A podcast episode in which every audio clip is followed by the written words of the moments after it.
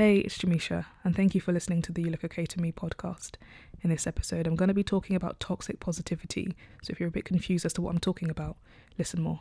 You know, the concept of positivity is actually quite confusing for me, especially as someone who is living with a chronic illness. It's kind of strange because, on the one hand, I agree that we should try to be positive about the good things that are happening in our lives and practice gratitude and really think about the things that we are grateful for. I like that concept because sometimes, especially with the world we're living in, there's so much focus on the negative things. At the same time, though, I don't think that should be taking the place of being honest and being honest about how you feel and being honest about the range of emotions that you can feel because that's part of being human. Now, if you're on Instagram, or if you're watching this on Instagram, that means you're on Instagram, you would have seen a bunch of positive posts. And usually they frequent under the hashtags of self care, self love, motivation, and wellness. Now, I use these hashtags as well.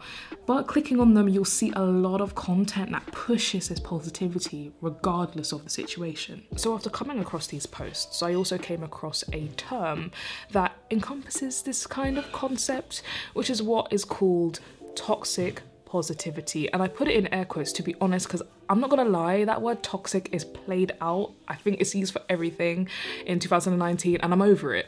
But it is a term that encompasses this concept that I'm talking about, so I will use it. Toxic positivity is the concept of encouraging happy feelings and positive feelings despite what the person is feeling. So if you're in a bad way, if you're depressed, if you're going through a flare up, the kind of concept of toxic positivity is to be like, well, be happy anyway. No bad vibes here. That's fine and everything, but we're gonna feel negative sometimes. So it's it's unattainable. And this idea now of this toxic positivity means that we're aspiring to be positive all the time.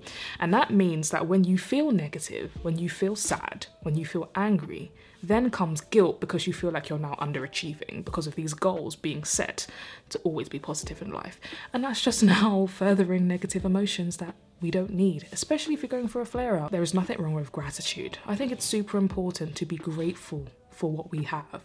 But that shouldn't go over the fact that sometimes we don't feel like that. And that's okay, and we should explore those feelings rather than running away from them. But you know, this is not just an online thing, it's an offline phenomenon as well.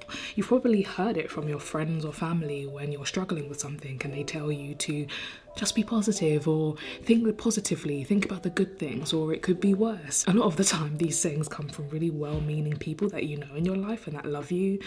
At the same time, though, I still think it encourages this concept of having to cover up those negative emotions with positive ones, even if that's truly how you feel. Part of me thinks it's because the people that love us and the people that are close to us don't like seeing negativity. It makes them feel uncomfortable, especially when people are close to you. I think seeing you in a bad way whether you're going through a flare up, whether you're going through a down period of your mental health, it makes them uncomfortable because they love you and they want you to do well and they want you to be happy. And sometimes, even though it's well meaning, they might then push for that positivity despite how you feel. If you're going to do anything, greet your emotions with self compassion, but also know that it's a part of being human. We're human, we feel loads of different things, and I think it's unhealthy to hide when we feel those things. Look, chronic illness, mental health conditions, and other disabilities is hard.